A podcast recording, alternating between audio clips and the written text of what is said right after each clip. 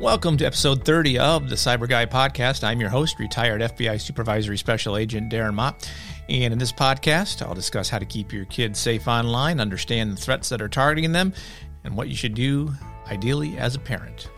My guest today will be retired Supervisory Special Agent Chris Hinkle from the Jackson Division, Jackson, Mississippi, and he will talk a particular uh, child case that he worked uh, when he was an FBI agent, and we'll discuss some other items of interest and again on how to keep your kids safe online.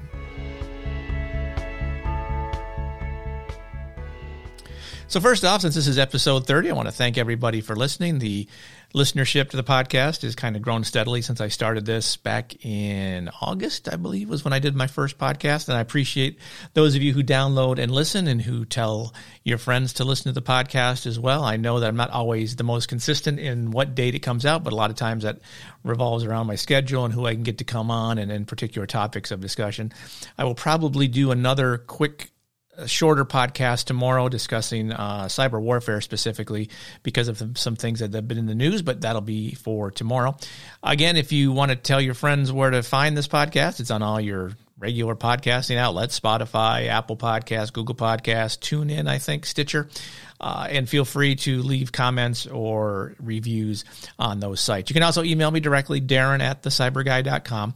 That email address is in the, the description of this podcast, or you can find me on LinkedIn, uh, LinkedIn slash linkedin.com slash in slash darren mott all one word. So this uh, this particular podcast i've been meaning to do this for a little while. It's how to keep your kids safe online. A couple weeks ago i did a uh, podcast with my wife answering questions that her friends had about cybersecurity. And, and after it was done, one of her friends had emailed her and said, Well, I meant to ask, how do you protect kids online? That's kind of, i will be honest with you, that is a tough question because there are a lot of different threats out there that are targeting your kids. And so I probably will not hit every single threat for children online. I'm going to try to hit the high points for this in this podcast to try to get at least get you started thinking about, you know, what is my own security protocols do I have in place to keep my kids safe? And part of it is do you understand the threats that are out there? And there's a multitude of threats targeting kids. The most obvious is uh, online child pedophiles. Those are people who engage in sexual fantasies about children. And I will say, if you, I should probably preface this by saying, if you're going to listen to this podcast, you probably don't want to listen to it with your kids in your car, uh, unless they're old enough to understand what they're they're listening to, because there'll probably be some things here that are a little tough to hear, uh, especially when Chris and I talk about some of the cases we worked uh, in the FBI uh, specifically around this topic. But uh, you know, obviously, child pedophiles are the biggest concern, one of the biggest concerns for your kids online. These are people that uh, engage in the trading, distribution, and oftentimes the creation of child sex videos and video uh, and, and pictures. They share them on private websites, private forums. Uh, in the beginning, when this start, first started to be an issue, they weren't very good on their operational security. So the Innocent Images program was started with the FBI in 1992, 93 timeframe out of the Baltimore division, started with a child abduction and ended up, they discovered this huge online trading community that they then infiltrated with an undercover operation.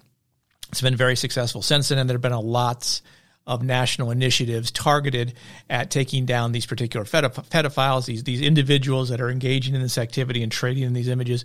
The problem is there are way more of them than there are law enforcement officers to take them down. They've gotten much better on their operational security, which means it's harder to track them down. And so it's really incumbent on you as a parent to understand how are your kids accessing information online? Are they communicating with people they don't know? Uh, because these pedophiles will groom children to engage in conversations and picture exchange and take pictures of themselves. And ultimately, it can lead to them meeting online.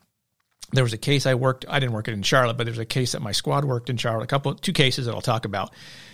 One was a 15 year old boy in North Carolina. Uh, he was kind of a loner and he started engaging in an online conversation with a woman in Alabama. She was a 40 year old uh, married housewife, and she convinced this 15 year old boy that he was in he was not loved and he was in an environment he shouldn't be in and that she was going to come and rescue him so she drove from alabama to north carolina with her husband which is kind of an odd situation. And they essentially kidnapped the kid.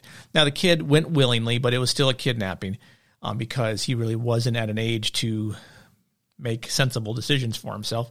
And she ultimately sexually abused him. I'm not going to get into details on that part. No one wants to hear that, but uh, I'm sure he is probably still going through therapy today because of that. She was ultimately, her and the husband were ultimately arrested. Um, they were discovered several days later. Uh, the kid gave a full debriefing on everything that happened to him, and they were convicted and went to jail. That was one case that was that was rough, and the, probably the worst case I've ever seen was in the Raleigh um, Raleigh resident agency, which is part of the Charlotte division. And our entire squad worked this particular case.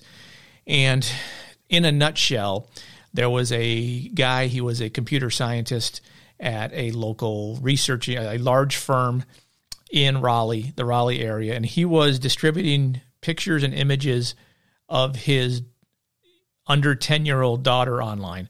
It came to our attention because that those images made their way overseas, and the overseas um, law enforcement agency sent it to the FBI. They were able to identify. Uh, she went to a private school and she was wearing a school uniform that had the crest of the school. They identified the school was in Raleigh. We went to Raleigh, identified the girl, arrested the husband, uh, and it was a pretty rough case. I know I did a lot of the affidavits for information on his email and other things, and this guy was had had a lot of lot of problems. I'm not going to again get into the details of it. He was abusing not only his under 10 year old daughter, but his 18 month old nephew, uh, as well as some other people around the country. And, and he was ultimately sentenced, thankfully, to 99 years in prison. So he will die in prison.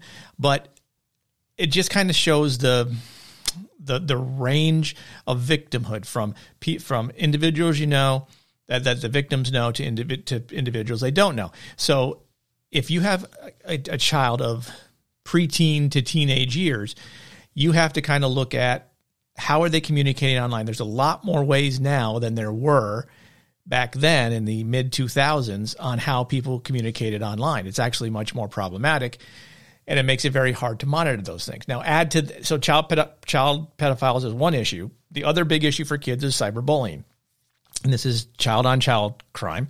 And I'll give you a third issue is teenage or, or even pre-teenage sexting between kids, where kids will actually send images of themselves to their boyfriend, girlfriend. I'm using the quotation marks with my fingers for those. And this becomes a problem, which I'll talk about in a minute, for the kids that distribute those things. So you have the the the, the, the pedophiles online; they're looking to, for kids. Uh, you have the cyberbullying between kids, and you have the sexting between teenagers. And so, as a parent, how do you deal with all of these things? Well, the first thing, the only thing, well, let me rephrase that. The number one thing you need to do is understand how your children are communicating online. Do they have a phone? Do they have an iPad? Do they have a Switch? Do they have an Xbox? Do they have a PlayStation? Do they have a computer? Do they have a laptop? Where are all these things located? How are you monitoring it? Are you limiting the time they are on it? On their phone, on their iPhone, I mean, on their phone, on their iPad, on their computers? What social media applications are they using to share their information? Probably Instagram, probably TikTok are the big ones. And Chris and I will talk about the apps later on. But these are all avenues by which bad things can happen to your kids. So, as a parent, you need to be proactive in limiting those areas of access for bad things to happen to your children. So, I cannot tell you how to parent. I can only suggest that you be proactive and you kind of have to be an asshole to your kids in order to keep them safe. It'll keep it, it they may not like it as you're doing it, and that may mean that after 11 o'clock, all all devices go offline. That may mean turning off your your Wi-Fi to your house at 11 so they can't access online. Now, if they have a phone, you know, there's apps you can use that will lock the phone that they can't use. So you know you have to take those things into account to do that as a parent to be proactive for those things. One thing i'll note of, of interest for you to be aware of most specifically on the sexting piece. Now cyberbullying let me, let me, before i get to that let me go back a second to cyberbullying. Cyberbullying is an issue because a lot of times kids will not tell you that they're being bullied online. So you need to look for behavioral changes that will indicate something's going on and you need to talk to your kids about this. I know that sometimes kids won't want to talk to them to talk about it.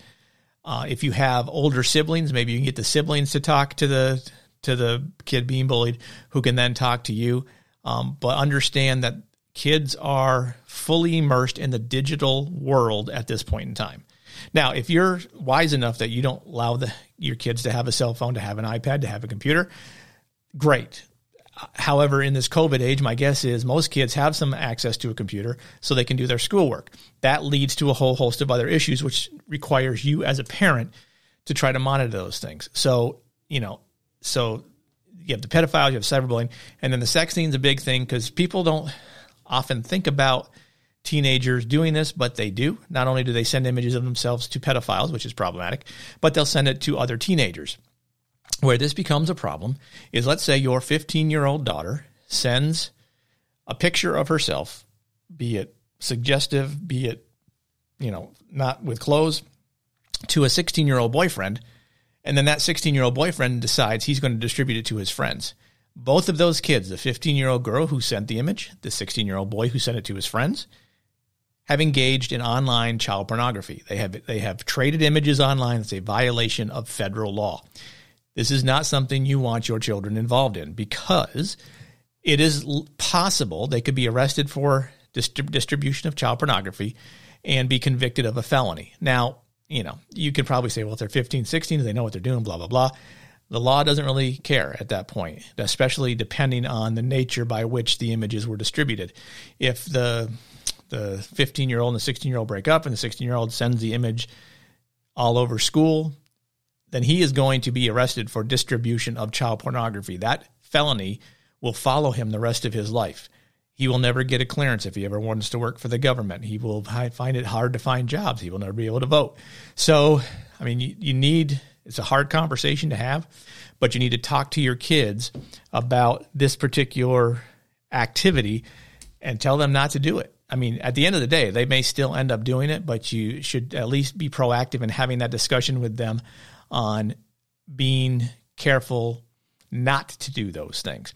I know that when my daughter first got her cell phone and wanted a Facebook account, because at the time when she was a teenager, Facebook was the rage, there were 10 rules that I made that she had to follow, she had to uh, abide by to be able to use Facebook. And if she violated those rules, I had the right as the parent to terminate her Facebook account. I don't remember all 10 rules, to be quite frank. Um, I've since deleted that particular Facebook account on my own. She doesn't use it anymore. She's 20. She's, I should know this off the top of my head. She's going to be 24 this year. I don't really need to follow her Facebook anymore. But if you have kids that are using Facebook or Instagram, come up with rules. Uh, I do remember a couple of the rules. Like the number one rule was if they were going to have a social media account, the first person they had to friend or accept as a connection was me. And they couldn't get rid of me as a connection. I had the ability to monitor and see everything that they posted or was posted to them on their social media account. I had the right to remove anything that I found objectionable, uh, and I had the right to terminate their account if needed. Those are the two big ones I remember. I had 10 other ones, and I'll be frank with you, I cannot remember them, but I'm sure if you Google 10 rules for my kids online, you will probably find lists upon lists within the internet of, of parental rules you can take to start engaging in some kind of police action uh, on your kid's social media account. The other thing you can do is tell your kids that you have monitoring software on their computers, their iPads, and their iPhones, and everything they do, you're monitoring. Even if you don't have it, tell them you do. How are they going to know? They're certainly not going to probably have the capability to go in and figure out if there's monitoring software on it unless they're unbelievably computer savvy, then you're probably out of luck. But if they are preteen or younger teenagers, they don't have that much savvy, so you can probably get away with it. So you can kind of do those things. So, admittedly, there's a lot more I could talk about on this. Um, and so I'm actually creating an online course on how to, that goes into much more detail on these things. It's much more specific on what the threats are, resources you can find. There's a couple of resources you can go to. The most, the, the one big one, especially for abductions and things of that nature, is what's called the National Center for Missing and Exploited Children, NCMEC dot com, NCMEC dot well, let me rephrase that. Like dot com or I'm sorry, or it might be dot or uh, missing kids. Sorry, missingkids.org. So you can go there and they have, sorry, they have all sorts of resources that can help you to um, get information regarding how to keep your kids protected online. So, with that, let me go talk to my guest. So, without any further ado, let me welcome to the show uh, my friend from Jackson, Mississippi, Chris Hinkle. Chris, welcome to the podcast. Hey, bud, I appreciate it. Uh, I'm a big fan. Uh, one of your dozens and dozens of followers. exactly. Uh, is it up to dozens? That'd be fantastic. If that was the case. But I appreciate you. T- I appreciate you taking the time to uh, to talk for this one. This is a, a particular subject I've been trying to get uh, on for a little while, talking about how to protect your kids online, and we'll, we'll get to that part of it in a bit. But uh, as with any FBI person I have online, I like to ask get an idea of what you did before the bureau, what made you decide to change what you were doing, where was your first office, and so how did it all how did it all start? Well, uh, before the FBI, I spent 13 years in the United States Air Force. I uh, was basically growing up in my hometown. I didn't have a focus of what I wanted to do in life. Uh, I had thought about being an FBI agent since 1970. And one of the things that happened to me in 1970 is I had the opportunity to sponsor a book for our local library at Skyland Elementary School. And the book was written by J. Edgar Hoover. And of course, growing up in the late 60s, early 70s, one of the, my favorite shows was the FBI. That kind of stayed in the back of my mind for a while. But after getting out of high school, didn't really have a lot of focus in college, and I, I kind of needed to move on. I, I didn't want to end up working in you know manual labor like some of my other friends in high school. And the Air Force came calling, and I took advantage of it. So I, as I said, I spent 13 years there. The first eight of it was working with explosives and missile systems. That was it was okay. Uh, traveled around the world, went to Turkey for about 15 months, had a great time over there. And then uh, I started having some conversations with the Air Force Office of Special Investigations. They were recruiting at the time when I was based in Florida. And I started my recruitment package there. And I had transferred to South Dakota. And once I uh, got there, the local OSI office had contacted me to continue my application process. And subsequently, I became an OSI agent. Uh, OSI, uh, those of you that are probably our age, recall Steve Austin, the six million dollar man, worked for OSI. There, there, really is an OSI. So my first tour with uh, OSI was in South Dakota, working pretty much everything under the sun. Got a lot of experience processing crime scenes. You don't have extended teams, evidence response teams, and compartmentalized teams like you do in the FBI. So you kind of have to do it on your own. Uh, even back then, I worked with some cases with a couple of FBI agents out of our Pierre resident agency in Pierre, South Dakota, the, the capital of South Dakota. One of them had been there since the Wounded Knee occupation for the FBI back in 1973. So it was just amazing to sit and, and talk with this individual. Uh, from South Dakota, I left there and transferred down to South Mississippi. And while there, uh, they they were coming up with this new cyber program that they were looking at uh, starting called the uh, Computer Forensic Field Examiner. We had regional computer forensic examiners where if we had a case that had a computer element to it, we'd send the computer to them and they would process it and you know ask us a couple questions. But they quickly became overwhelmed and they came up with the idea of training field agents to be able to do their office's own computer forensics. And during this time, it was being led by a guy named Howard Schmidt, and I don't know if that name rings a bell. It does. But Howard ended up he ended up being the cyber czar uh, for the president, and uh, then he worked worked a little while out at Microsoft. I believe as a chief security officer. He was it was in the early days in the 90s. Mm-hmm. So there were a group of us that were were tested for an aptitude in computers. Uh, some people had computer science degrees. I had a couple of MS DOS classes in college, but really wasn't a, uh, a, a computer guy.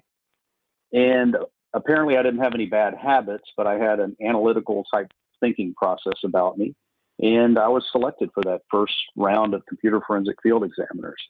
Uh, in that era of the computer forensic field examiners at OSI uh, was a guy named Kevin Mandia. And I think most of the people in the cyber world know who Kevin Mandia is. So Kevin was an OSI agent as well and we all came up about the same time.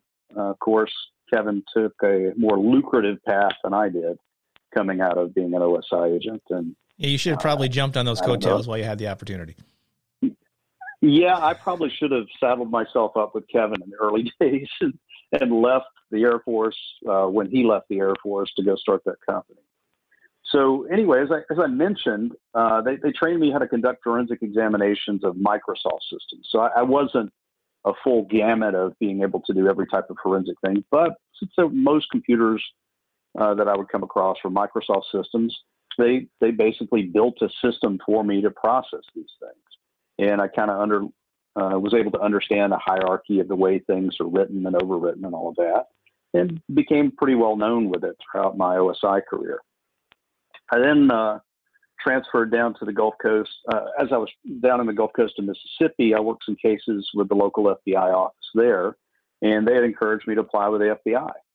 And I was coming up on a time of transition in my life. I'd just finally finished my college degree after bouncing around the world and changing majors a number of times. And I was able to uh, to get processed into the FBI in '98 and '99, hit the FBI Academy. And then my first office was Washington Field Office. And I was fortunate because there were 19 people in my academy class that went to Washington Field Office. Only two of us made it to substance squads. Everybody else went to applicants, which is just a horrible existence. Uh, especially, so the, uh, especially in I, Washington, I would imagine. I, I say, especially in Washington, because you're getting all the political pointy crap you got to deal with. Oh yeah, and it was election year coming up as well. You know, you got 2000 with uh, Bush v. Gore, so uh, one of my partners, uh, one of my classmates, he went to a Chinese counterintelligence squad, and I went to the National Computer Crime Squad. At that time in Washington Field Office, there was only one computer crime squad, and it was a pretty well-known squad, as it was the squad that took down Kevin Mitnick. So there were one or two agents that were still on the squad that were involved in that. Uh, so I got to hear about some of the early days of you know going after and catching a, a well-known computer hacker. Well, shortly after I arrived in Washington, D.C., the squad split and they formed a national security cyber squad. Uh, a guy named Scott Larson, I don't know if you know Scott, yep. he has his own consulting agency. Scott was the supervisor of that newly formed squad. So we kind of helped them get things set up uh, while I remained on the main squad. And we primarily focused on things like uh, intellectual property crimes, internet fraud, innocent images, you know, type, you know, the cyber fraud type stuff. And I think that's where you and I actually began crossing paths was on the uh, the intellectual property rights stuff. Yep. What, where quick question was your was your squad did, did sure. were either of those two squads was one of them a NIPC squad? Did you go by that designation, or did you guys yeah. use a different a different designation? They they primarily dealt with NIPC. Uh, for for those of, of the people that are still with the FBI, you know, back then we didn't have a lot of support on the right, cyber yeah, side exactly. from headquarters. There, yeah, there wasn't a cyber division. There was, uh, you had CCIPS, uh, you know, computer crime, intellectual property section, and then you had, you know, you basically had NIPC, which was primarily a unit uh, up at headquarters under. It was kind of associated with white collar crime. Well, kind of went back so and forth. Yeah, it went, right. It went back and forth between it went back and forth between criminal division and counterterrorism division. They couldn't decide where they wanted to keep it because it kept moving. Because I remember I kept having program managers oh, yeah. in different in, in either criminal or counterterrorism, and it would swap back and forth until 2002 when cyber actually stood itself up. So, yeah, that was uh, so. It was.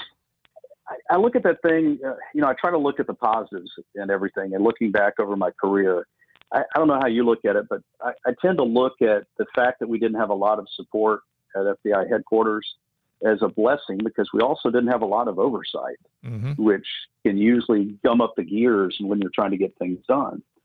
So when I first started doing things like cyber undercover operations uh, on the squad at Washington Field Office, I, we were, we were, you and I were kind of able to blaze our own trails. Yep. You know, we kind of set the standards. I mean, Innocent Images was out there, but Innocent Images really wasn't part of anything cyber it was dealing with crimes against children. It was primarily in the, you know, violent crimes section. Mm-hmm. So it, it wasn't something that was that was readily associated with cyber at the time. So I think you and I were able to to you know go out and, and uh, as I said before, blaze some trails on being able to do things. Also, we could probably talk a little bit of BS too, because there weren't a lot of people at headquarters that kind of understood how we did things. So we could throw out some computer acronyms, and they said, "Well, they sound like they know what they're talking about. Let's go ahead and approve yeah, this." Exactly, it's exactly so right. Yeah, got that right.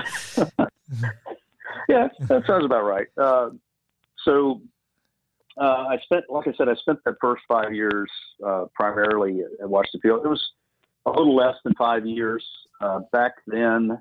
You didn't have to be in six years before you went to headquarters. But because I already had five years with another agency, they were able to allow me to incorporate that into my 954, which was the document you used to fill out to get headquarters slot. And a friend of mine who's uh, no longer with us, um, Mark Mikulski, had passed away from a blood cancer that he got while we were working 9 11 case uh, and processing the Pentagon. Uh, Mark called me up. He had been at headquarters before when uh, there was a unit called the Special Technologies and Applications Unit. And they had now made it a section, and they were putting together this whole new section. And Mark called me up and said, "Hey, would you think about coming to headquarters?" I said, "Yeah, I'll come to headquarters." He goes, "Well, you'll get a raise?" I said, "Yeah, I'm getting ready to put my 13 on GS 13. I'm going to get a raise anyway." Well, where you're going, coming out here, we're going to get you a Bucar. I got a Bucar right now. Hmm. He said, "Do you know where we're located?" He said, "Do you know where we're located?" I said, "Yeah, you're in the Hoover Building, right, on the fifth floor. You know that little safe room." He said, "No." He said, "We're located in Chantilly, Virginia." Said, Chantilly. So that's a mile and a half from my house. He said, "Yes." I said, "I'm on board." so it's it's rare that you get the headquarters commute, and the headquarters commute's a mile and a half. So. Yeah it was uh, it, was a great time. Mile and a half plus two a, years there. Mile and a half plus a promotion. Pardon? Mile and a half plus more money. Oh yeah, yep, mile and a half plus more money. Uh, which my wife was real happy about that. We were able to move out of a small town home and actually buy a single family home, and that was during the boom of housing prices up in D.C., which we were blessed with that. Sold our townhome for twi- more than twice what we paid for it. Stayed in the townhome for 18 months and sold it for 35% more than we paid hmm. for it. So we, uh, we did well. So anyway, um, there was a guy named John Rossi that was a special agent in charge of the Jackson division. And he was trying to get his cyber squad going. And he had bumped into my section chief at the time and at a conference and said, Well, I got a guy that's putting in for a desk down there. Uh, he said, Well, get me a copy of his 954. Let me take a look at it. So he did, and he saw my background dealing with computers and said, This is the guy I need down in Jackson. So next thing I know, you know, the board comes out and I get the supervisor's desk down in Jackson. And when it was sold to me as a desk down in Jackson, it was cyber, which was that back then encompassed the national security side and the criminal side. So you just had two sides of cyber. And the squad that I was on also had the violent crimes, gangs, and drugs. Mm. And I said, okay, well, I can handle that. I, I did some violent crime uh, and drug cases when I was an OSI agent. I'm sure I'll be able to figure this out, and we'll get the cyber stuff going. Little did I know that there were some negotiations between the Jackson Division and headquarters going on. If you remember, during those uh, early years of the 2000s, is when the Directorate of Intelligence was standing up. And yeah. because of that, sadly, they were starting I, these yeah. new squads called Field Intelligence Group, where they were going to know, put the put the analysts all in one spot, you know, and uh, the the analysts were going to drive the train. So I show up in Jackson, and they said, "Welcome to Jackson. Here's your your office. Here's your squad. Oh, by the way, because we're starting a, a field intelligence group, we had to move some programs around for them to be able to give us a standalone field intelligence group squad. I said, okay. And they said, uh, you're getting all the other programs. So now, in addition to violent crime, gangs, drugs, and cyber, I also had civil rights, hmm. computer analysis response team, victim witness coordinator. I had a resident agency and two task forces. So I had about, I ended up going from about uh, 10 agents to about 17 with some task force officers. So I had a lot of stuff on my plate. And I, I don't know if you uh, I don't know if anybody knows about the history of civil rights in Mississippi. It's not exactly a small program. yeah, so, I mean, that, but, but that's kind of the that's the that's just the effect of going to a small office because eh, so there's 56 FBI field offices. Where does Jackson rank? It's in the lower 50s. It's lower than Birmingham. I'm pretty sure. Is that correct? Yep. Uh, except for the civil rights program. Except uh, for, for, the two years. yeah. Uh, that mm. I ran the civil rights program in Jackson, we had the number one civil rights program in the FBI. Mm. Uh, and we had things that we were doing before other school, other offices were doing it, like the cold case initiative, where we were going back and looking over old FBI cases from the 50s and 60s and reopening some of those to see if we could, you know, bring some closure to the families. Sure.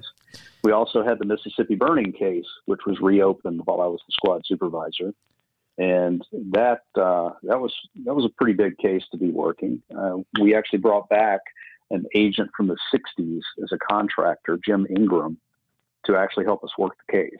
Mm. So that worked out well. We, we picked up actually uh, James Ford Seale, one of the Klansmen that was involved in the Schwerner, Chaney, and Goodman murders back in the early 60s. So it, we had some successes there. But the problem was it, it didn't afford me everything I needed to focus on cyber. Right. On top of that, they uh, because that those weren't enough bricks to be tossing me while I'm treading water in the swimming pool. Uh, the other bricks that they tossed me was, well, here's your funded staffing level. In other words, here's how many agents you're going to have that will work cyber in the entire state of Mississippi. Two. And not only will you have two, you'll only have one directly assigned to you in headquarters city.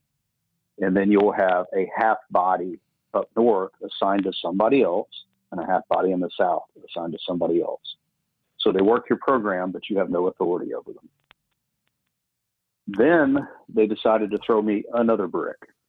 And I know you're well aware of this other brick because you probably dealt with it when you were a squad supervisor, which is the brick that was created by Robert Mueller, director of the FBI, called the three year rotational transfer. yeah. So, so the rotational transfer caused me some significant headaches because most of the people that were really interested in uh, in working cyber were the younger agents, and you couldn't get the older guys to do it. And I would get a couple of younger agents that had an aptitude, and by the time I got them trained, it was time for them to run off to work on their three-year rotational transfer to be involuntarily transferred to a large field office. And the way that the FBI works and the way that the transfer policy works, you don't get a backfill. You don't get a replacement for a while. And if you do, it's probably another brand new agent. You won't get a, a trained person coming into your office. So that was that was pretty difficult to, to deal with at the time. We had a couple of cases that we were working. Uh, tried to do my best to, to help help the younger guys learn. We we had some partnerships where we I, I cultivated working some informants with our counterintelligence squad, of going out and doing some liaison getting the InfraGard program back up and running where it should be. And I, I feel like I set a pretty good foundation. Uh, about the time that I left the squad, we had gone from two agents to four. We had started a cyber task force working with the Mississippi Attorney General's office. Uh, we actually had the uh, cyber agents were reporting directly to the supervisor, so you didn't have to deal with someone else that was manning the you know the the caseload of the agent. You could actually focus on your program. So we were able to get that stuff going. I think today at the Jackson Field Office, it's, a, it's an entire standalone squad with about seven agents. And, did you have they're, it, they're pretty busy? Did you have an innocent images undercover going there while you were there? Not while I was running the squad. So oh. that that came in a little bit later. Uh, we ended up in Jackson. The supervisor, the the plethora of supervisors that took over after I did ended up, you know, work giving innocent images primarily to task force officers. It wasn't something that the agents were were primarily working. Because when you're working in a small office, you really don't even you have very little time to even focus on a primary program. So we had a couple of really good cyber agents, but they were also SWAT team members. Sure. Which meant, you know, you know, 25% of their time minimum was going to be dedicated toward work with SWAT or training with SWAT. So anyway, as I said, I, I got the foundation there. I think this the cyber program is working pretty well now. It has a, a standalone uh, supervisor. I actually had a confrontation with Director Mueller over his three-year rotational policy, which did not win me a lot of friends. But you've known me for 20 years now. You know I'm I'm pretty honest and blunt. Mm-hmm. And uh, Mueller had asked me during one of his visits in 2007. He said, "You got this huge underburn in cyber," and I said, "Yes, sir." We, uh, he said, "Well, why is it so high? It's it's the worst, you know, the worst rating in your out of all the programs in your office." I said, "I'm glad you asked that." I said, "Every time we get a new agent trained, you know, we lose them." And he kind of laughed and said, "Oh, I guess that's because of my three-year rotational policy." And much to the chagrin of the special agent charge who was sitting next to me, I looked at, at Robert Mueller and said, Yes, sir, that is exactly what the problem is. And the I saw the the color run from the Special Agent Charge's face when I said that, but it's the truth. Yep. I mean, what am I? I'm not going to lie to him. Uh, he laughed it off. Mueller did. It didn't really help. Didn't hurt us. So we moved on. So uh, you were asking me about uh, innocent images and and uh, yeah, so I crimes assume, against children. Right. So I mean, I assume at the time when you were down there, the crimes against children matters were still largely probably had a cyber focus. I'm assuming you weren't doing. Um, I mean, I, I mean, I don't know because it depends on the size of the office, but for most of the office I ever worked in, the crimes against children came to the cyber squad ultimately in the 2000s and, and 2010s until a couple years ago it moved over, but at the time, were you guys in charge of the crimes against children program? You had uh, in, in, the Jackson office, a lot of that was falling under the violent crime supervisor, along okay. with human trafficking mm-hmm. that was going on. Um, so if if it ended up having a computer aspect to it and the crimes against children, we would tend to partner up with them. Gotcha. It wasn't until later, after I had, I had left the squad, before it became uh, part of the cyber focus. I got you. Uh, there in the Jackson office. So, yeah, I mean, we had a number of those, but most of those were, uh, you know, we didn't have a lot of case. We didn't have any cases that I recall that we generated on our own. They were mostly referrals from other right. offices. You know, somebody came across right. something that had a nexus to Mississippi, and they would send it down to us, and we would run it to ground. And mm-hmm. more often than not, it turned out to be a very small piece of the, the puzzle from up north, or wherever they sent it and we really didn't have any big cases with it. Um, and that's largely the case. I so, think for most for most of those cases, it's not like you're you're not self generating those cases. It's someone's getting information from a, either an innocent images UCO or some other national initiative, and then farming them out to the offices where the subject resides. But I'm going to guess you didn't have you weren't exactly lacking in child pornography subjects. Would be my guess. No, no, and and that was one of the things where um, the program of identifying known images really helped out.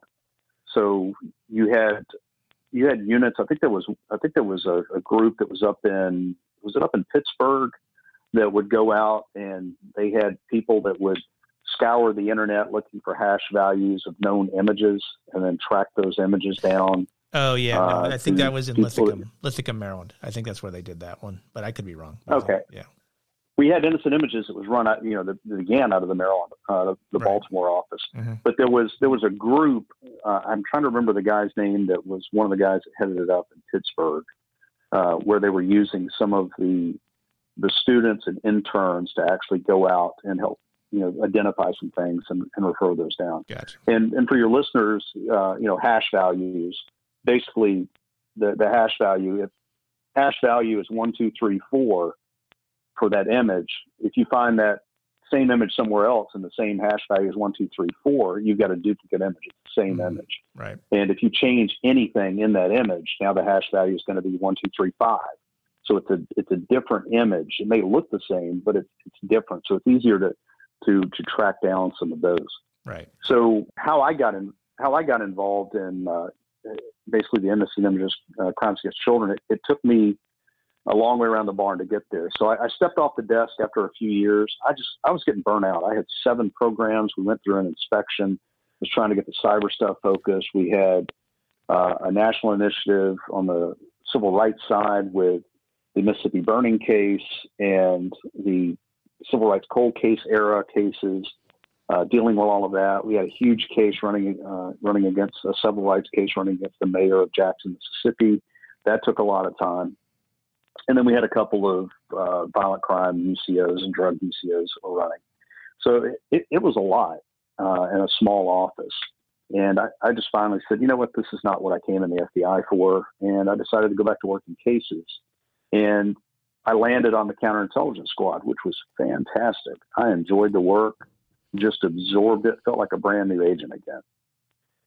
And uh, about eight months into my tenure working CI, an opportunity presented to go to Baghdad. And I've been working as a hostage negotiator and really wanted to test my skills out in the uh, in the jihadi world. So I got selected to go in 2009 over to Baghdad, and I spent almost five months in a Baghdad prison interrogating guys, and had a had a blast over there. Really in, enjoyed the work. Uh, it went by really fast. When I came back, I thought I would be landing back working counterintelligence, but through transfers, we lost a lot of people. And my supervisor came to me and said, "Listen, would you mind going back and working cyber? You're the only one that has the experience here working anything cyber. If you do that for the next six months to a year, you know, I'll take care of it. And I said, all right. You know, he's a good guy. I trusted him. Uh, he's the special agent in charge of Birmingham now. So I told him, I said, okay, I'll do this. So we got this referral from St. Louis, and St. Louis said, hey, we got an IP address coming from down in Mississippi of somebody wanting to trade uh, child porn videos with me. This guy was in one of these little groups. Uh, the undercover had been working well, and once they identified it in our location, he had done everything he could do. He said, I'm sending you this information. So basically, I had an internet protocol address. Mm-hmm. And we did our typical due diligence. You contact, you know, you figure out who the internet service provider is that own that IP address. You contact them. Hey, on this date and time, who's using it? Who's the subscriber? And uh, I had several IP addresses uh, that came from different locations, but they were all in Western Mississippi. So I had three locations. The uh, the videos that the guy sent me from St. Louis, I'm looking at it, and it it's clearly hidden camera video of these young underage girls changing clothes, taking a bath in a bathroom in a house.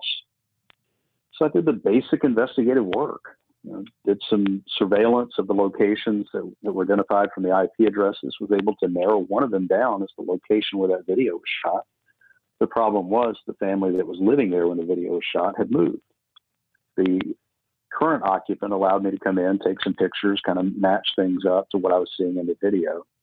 And that left me with two other locations. So we're looking for whoever's trading these videos. So we gathered enough investigative information that we got search warrants for the two locations. The first location, we hit the house, and it's a family that lives there. It's a husband who had uh, two sons that he brought into the marriage, and a mom that had two daughters that she brought into the marriage. The sons were eight and 11 years old and the daughters were 16 and I think uh, 11. Well, the daughters that I saw there are the ones that appeared in the video. We were able to confirm that. So we worked with uh, a victims advocacy group and got some uh, forensic interviews done of them. If I had it to do over again, I probably should have done the interviews. I had I had been forensically trained as an OSI agent to interview children in those types of cases. And I was just trusting this outside agency that this person with a master's degree in counseling could handle something like that. It, it didn't work out well. Uh, and it she tainted it enough that I couldn't go back and, and redo the interviews to try to get it done better. So anyway, let's go back to the searches. So we, we see the two girls there. We seize all the computers in the house. We go to another location that's just kind of like a shack out on a dirt road in Mississippi. Imagine that. Mm-hmm. And we go in, and there's an elderly man there and his son. His son's 21 years old. He's kind of obese. He was actually sitting on the bed with a computer. And we said, "Hey, listen, we just we this this location came back on this IP address search, and you and I both know we can we can track down a location of a computer. We can even track down the computer that was used at that time. But trying to put hands on the keyboard of who was behind it, that takes a little more talent. Takes more investigative skill, and it usually comes down to basic investigative skill of conducting interviews and following leads, which I think uh, a number of the younger ages today don't have as high a skill set as we did back then. Probably because we didn't have as much technical assistance as they do, and we actually had to rely on being investigators. I think so it, I think it, I think if I, can, if I, can, interrupt you for a second, I think I'd also argue that like the sure. the bad guys probably didn't have as very good operational security either. So that not that it made it necessarily easier to to track them down, but they weren't exactly using VPNs and uh, encrypted servers to to share all their data. No, what what do we say? We we don't catch the smart ones. It's good. So. It's an excellent point. I keep forgetting that. Yes, you're correct, sir. yeah, yeah. So, but but what I used to tell what I used to tell people though when I was working the online undercover stuff as a, as a side, um, you know, the bad guy when they go out there and try to to obfuscate themselves and when they're doing their illegal activity has to be lucky every time they go out to not mm-hmm. get caught. I'm only got to be lucky once to catch you, and once I catch you and get my hooks into you now it's a different story.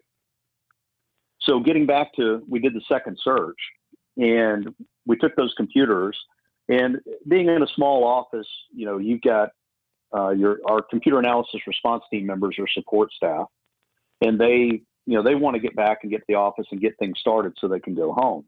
So we were probably about 40 miles from the main field office and they took off and, and went back to process the computers while we're finishing the search and I'm bouncing back and forth from search scenes. And the 21 year old, you know, was there. Uh, we asked him about his computer, asked him if he had child pornography on his computer. He said no. He said, You're not, you know, basically told him you're not under arrest. We didn't have to rights advise him or anything like that because he wasn't in custody. So I go back to the other location to, as they're finishing up, and I get a call from the computer analysis people, and they said, You need to get back here to the office now. I'm like, Okay. So I raced back to the office, just flying. And I walk in, and the uh, the CART guy said, "Here, sit down, watch this." And he played two uh, portions of two videos. Each video is almost an hour in length, and it was of that 21 year old that we had seen at the house as he was raping the 11 year old and the uh, eight year old. The boys. So I, I get on.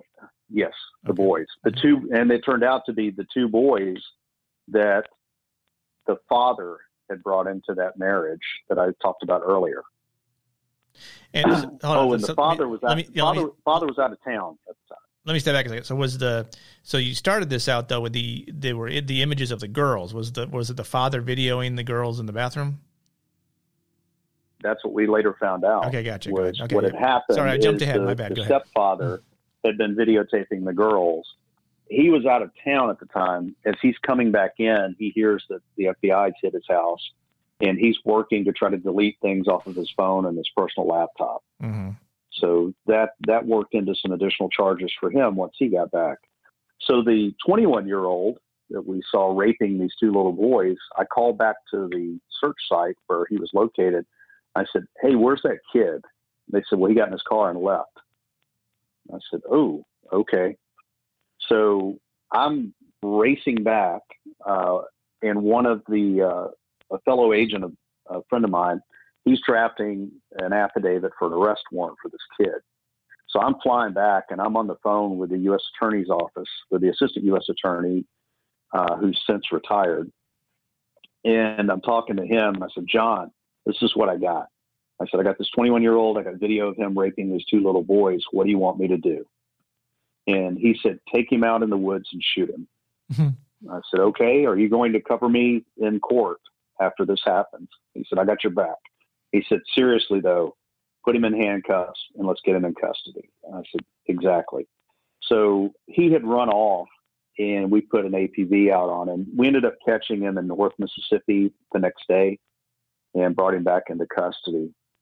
Uh, we finished processing the, the computers. We brought the two boys in for child forensic interviews. Neither one of them would admit what had happened to them, even though we know what had happened to them because we could see it on the videos. And the 21 year old didn't even contest it. He just pled guilty. So I had worked the case in a partnership with the Warren County Sheriff's Office, which is over in West Mississippi, where Vicksburg, Mississippi is. And so we ended up charging him federally and in state court. The father that did the hidden camera video of the two girls, he got 10 years in federal prison. The boy, the 21 year old, he got 35 years federal. Uh, we pro- we we had the federal court first. The second case was on the state level, and the state gave him 85 years. So he's pretty much done. And of course, we all know how that works. After he finishes his 35 years in federal prison, if he's still around, then he'll be transferred to state prison in Mississippi, which more than likely he won't last 85 years. He may not last 85 minutes when they mm-hmm. find out what he did. Did um? But did that he was pretty did, much how I got into that. Quick question: Did he distribute the the images that he created, or were they only for him? Did you ever have any evidence of no, distributing? Uh, the, the the ones of the girls were the ones that he was trying to trade with the guy in St. Louis. Right. We did not find those two videos of him raping the two boys. We did not find those anywhere out there. My guess is, and it's only a guess, eventually he probably would have used those to bargain and trade for other videos of mm. oh, you know, similar sure. type activities. Right, right, right, right. Yeah. So uh, we didn't see any evidence of that. Uh, and I'm not going to go into the details of how the undercover in St. Louis worked sure. uh, online, where your listeners can hear it. But you and I can talk offline because we know we know how they do things yep. uh, in the background. Mm-hmm. Uh, more than likely, he would have traded it with someone else. Sure.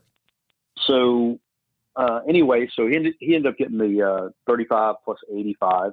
It made all the papers and stuff down here. I got you know got some accolades, but I, you know, I made sure that I took care of my computer analysis response people, the people that helped me on the search. I made sure I spread the wealth on people getting credit for it, you know, giving out statistical accomplishments, putting people in for incentive awards, things like that. It's just everybody, everybody played a role in that. There's no way you can do it by yourself. Right.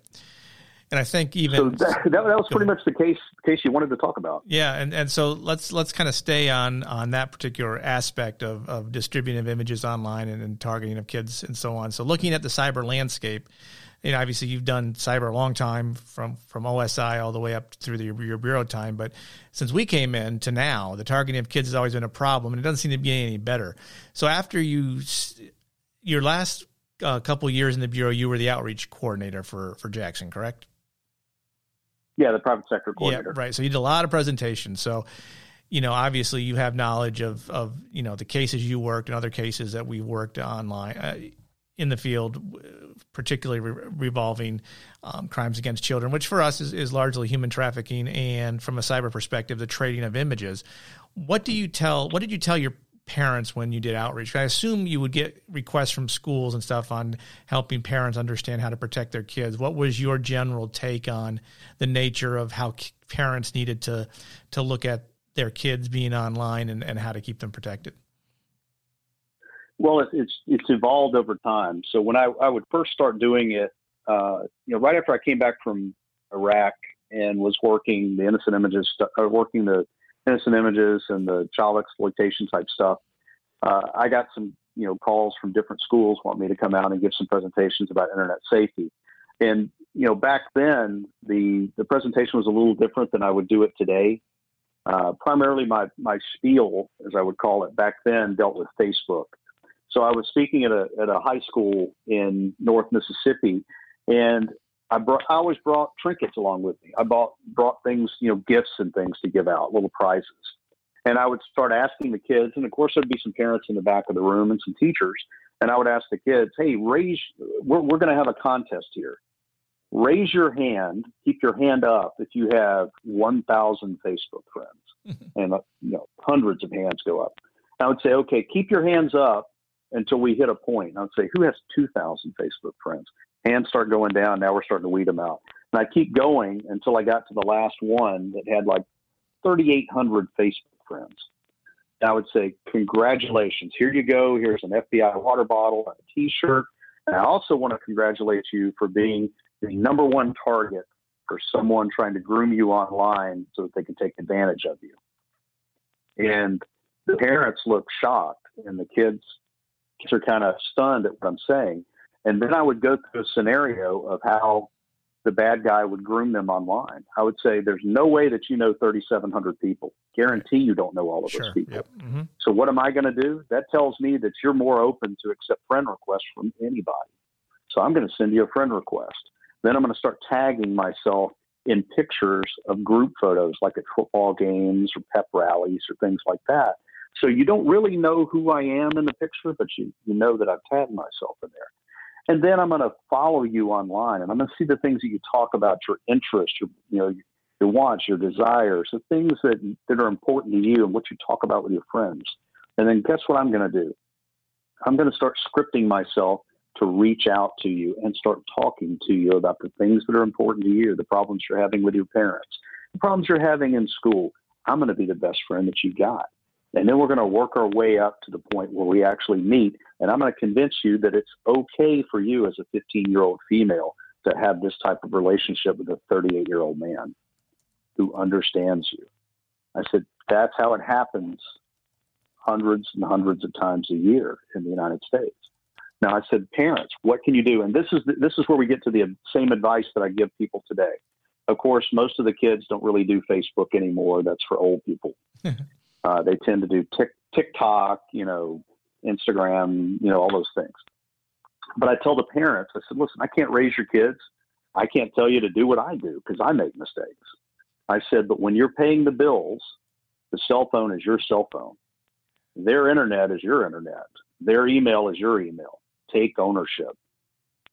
I tell my kids, and we started from when they were young, that they can have an email account, they can have a Facebook page, you know, they can have these things, but I also have to have the user ID and password for those so that I can spot check.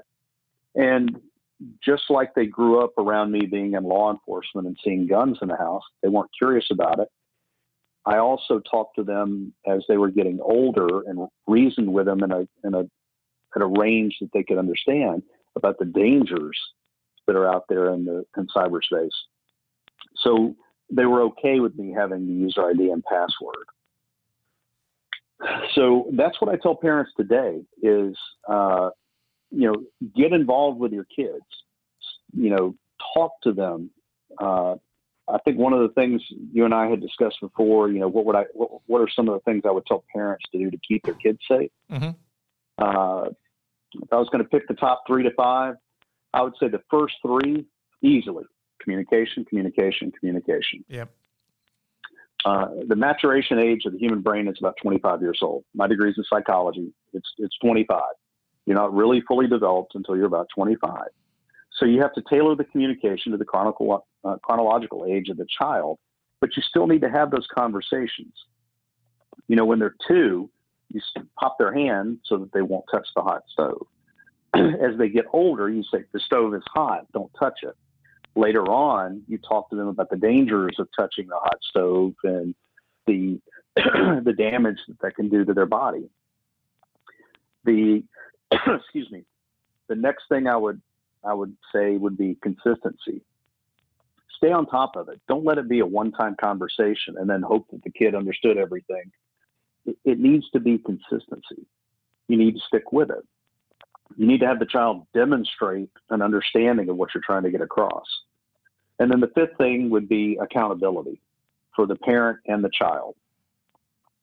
You know, talk to the child that when they do things wrong, there are consequences for those actions and explain to them, you know, I'm not punishing you. You did something and this is the result of what you did. So if you don't do that, this doesn't happen again. You know, there's cause and effect. Work with your child on understanding that and accepting that responsibility. Uh, as far as keeping your child safe out online, do as much as you can to limit the exposure of who your child actually is online. I, I use a, and I'm sure you do, I, I use a throwaway email address, something that if I have to sign up for something to get additional information, I use that one. So all the spam goes to that email. Yep. Same thing with your child. Give them something that they can use that, they, that you know, they, if they have to sign up for a service or something that is not something they need to constantly uh, reassert. Just give them a throwaway email address. I do the same thing with social security numbers. When we first moved here, my oldest son fractured his arm, and we went to the hospital, and the hospital told me they needed my child's social security number.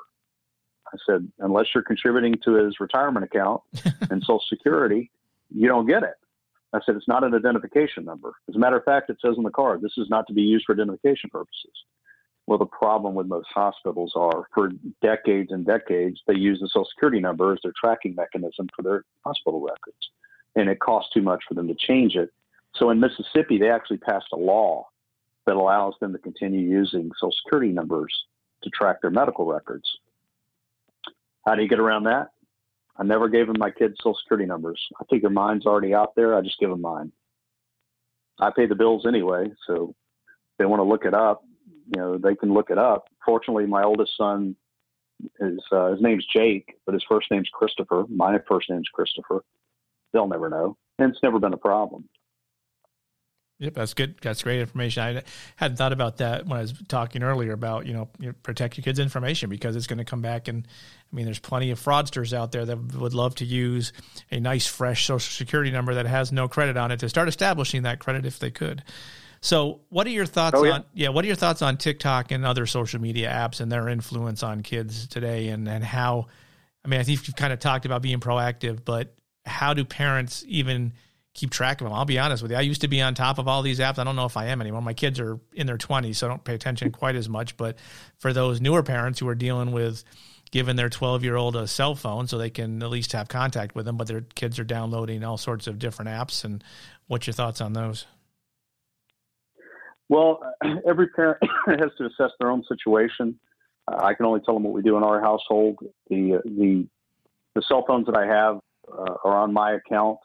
So I have control over things that get installed and even updates on my son's cell phone, and I track it through my business account uh, for usage and minutes. But you can't be everywhere at every time. I mean, it's just it's like you said, for you just have to trust that after a number of years, you've you've gotten the point across to your kids, and they've they've learned, they've absorbed that knowledge. But as far as, as TikTok and those uh, social media apps, I look at them the same way I looked at them through psychology they're as addictive as drugs. I, I even I've even talked to some adults, and I'm sure you have too, who will pull up TikTok and start watching some TikTok videos, and then get sucked down what I call a TikTok rabbit hole, mm-hmm. and then they look up and it's three it's three hours later. They don't even realize they've been online that long for three hours. Now you're an adult, you're supposed to be able to control your impulses. You know, imagine a kid, not even 25 years old, let's say 16, raging with hormones and stuff and starts going down that TikTok hole, they might, heck, there's no telling how long they would get lost. But then it goes back to what I mentioned before communication. Talk with your child in terms they can comprehend about the dangers, be consistent, hold them accountable, and at some point, you know, you have to let them go out there and, and hope for the best. Yeah, and the one thing I would add about TikTok, and I've mentioned this in some LinkedIn posts and stuff, is you know TikTok was created by a Chinese company, managed, owned, and operated by a Chinese company. It doesn't look like there's going to be any kind of U.S. influence in that company anytime soon, based on the current administration's take towards China. But they're collecting all sorts of facial recognition now. So in 20 years, if your 14 year old, 15 year old son decides he wants to be a CIA undercover operator China knows what he looks like. So if he goes into China as an undercover, op, op, you know, undercover person, case officer for the CIA or whoever, and he says he's his name is such and such, they're going to know he is who he is, and he's got all sorts of trouble. I mean, that's just one extreme example. Yeah, but yeah, that that's that's not even an extreme example. One of the things I did, especially coming up doing cyber undercovers. Uh, I, I was the undercover coordinator for about 10 years in the Jackson division. And that's one of the, one of the hurdles that we had to overcome was the facial recognition. Uh, I think one of the last conferences I went to, we talked about just hotels, and I actually saw it in effect. The hotel that I was staying in, I went down and I, I sat in the lobby, and this major chain hotel had facial recognition, and I could tell because when someone would walk in, coming in to check in, the clerk would know who that person is before they even got to the counter. And there is no way that clerk knew almost everybody that was coming in. If you right. stayed there before, there was some visual image.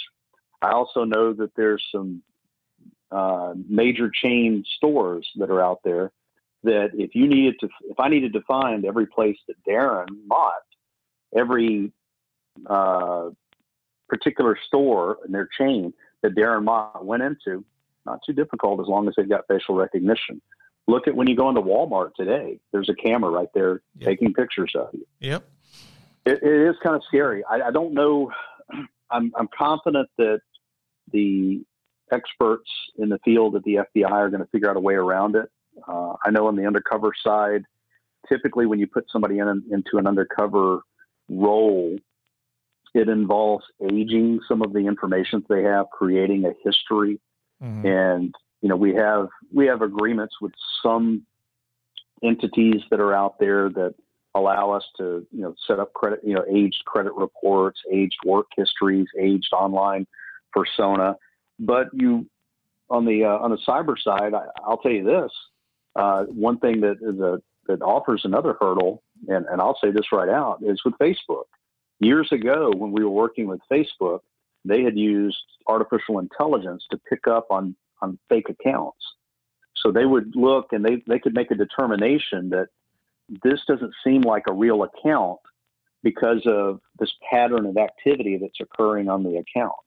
Now, if you're an undercover FBI uh, division and you're trying to set up a a history to go back and build on that, it, it's really hard to get past that without artificial intelligence picking up on it. Uh, I'm, I'm confident because I, I haven't heard any you know, big blowups in the media and things like that uh, with the FBI and their undercover stuff. That they figured out a way to work through it. Uh, I don't know how you do it without partnering up with some of those entities to help you set it up. But you know, in the undercover world, it's it's like telling a secret. The only only way to keep a secret is you're the only one that knows the secret. And the more people you tell the secret, you know, exponentially more people could know about it. Great. And that, yeah. that's a dangerous thing when you're working undercover. It's a great point. I mean, the whole narcissism the kids have with their online apps is going to come back and bite them down the road. Especially, I mean, not not just for for like what we're talking about undercovers and things like that, but just getting a job. I mean, look at the um, oh yeah, the the the Teen Vogue editor who just got hired just quit because when she was young she made some comments she shouldn't have on Twitter about a specific racial group. So you know, be careful what you're saying. So let me end with this last question that I ask most of the agents I have on. If you could go back and tell your go back to your 15 year old self, uh, kind of like uh, Biff in uh, Back to the Future, what would you tell yourself? From a uh, just on any topic whatsoever? Any topic whatsoever. Any topic. On early on. No, what any, can you do you, later on your career? No, no, no. Any topic whatsoever. If you could go back, knowing what you know now, and go back to your to you when you were 15, what would you tell yourself to do differently, if anything? If you okay. did everything perfectly, so then there's no answer. At, at, at 15 years old, uh, and, and, I have been asked this question before, and, and I, I tell people this: I wouldn't change anything uh, do anything to change the path I've, I've taken because it got me to where I am today. Uh, you know, I'm not one of those that thinks if you go back and you change one thing, the butterfly effect that, you know, you know, all of a sudden I spring forward from age 15 to my age now and I, I get here and I have a different wife and different kids. I, I don't subscribe to that, but I, I wouldn't change it because I do want to stay on that path. But as I've gotten older, I appreciate more the wisdom and experience of my elders. And I would tell my 15 year old to spend more conscious time with my grandparents and great grandparents. I would ask them about their youth. I was talking to my dad about this the other day. One of my great grandmothers, my dad's uh, grandmother, was born just after the Civil War. My paternal grandfather, in conversations I had with him, he told me about Civil War veterans living in his neighborhood. I mean, imagine that. This is this is a huge thing that happened in American history, and my grandfather knew people that fought in that war mm. growing up. Uh, it, it's similar to the advice I would give today's agents. Talk to the older agents about how the FBI has changed. You know, when you and I came in, there were still Hoover agents around. There were agents, you know, I, I can remember sitting and talking to some, uh, a couple of the agents they were working the applicant squad that was adjacent to the cyber squad. But I remember sitting down and talking to this this one guy, Ron, and he was talking about bumping into J. Edgar Hoover, you know, over at, at DOJ, going you know in the elevator with a handful of evidence, and just it, it's just amazing to be able to talk to people from back then.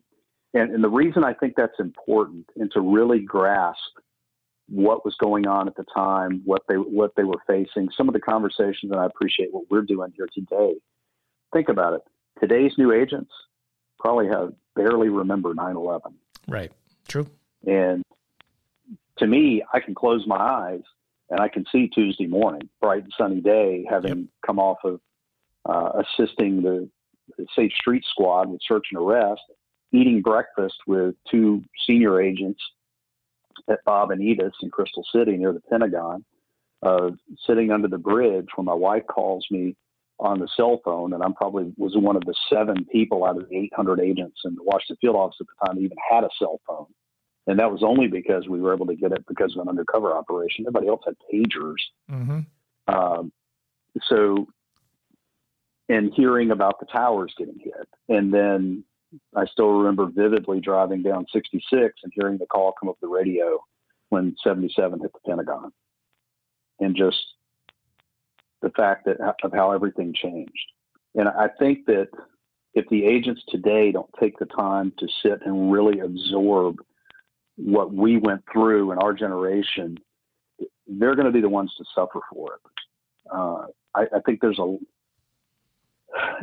you know, I, I, hope it's not happening around the entire FBI, but, and I don't know how you feel about this, just based on my personal experience. I, I don't know if the FBI could respond the way that we responded on 9/11 today. Yeah, I'm not sure if yeah, I'm not sure if we're prepped for it or if we have the, the will to do it the same way. Hard to say. Well, we'll say that is a great. That's probably the best answer I've heard. It's, it's much better than mine. Mine is just simply when, when on January 4th, 2009, buy a hundred Bitcoin. That would be what I would tell my 15 year old self. But well, I, I, was fortunate enough that at 15 years old, uh, you know, you and I have discussed this. You know, I, I was born in the Holy Land so it's uh, you know at age 15, living in the Holy lands of Tuscaloosa, Alabama.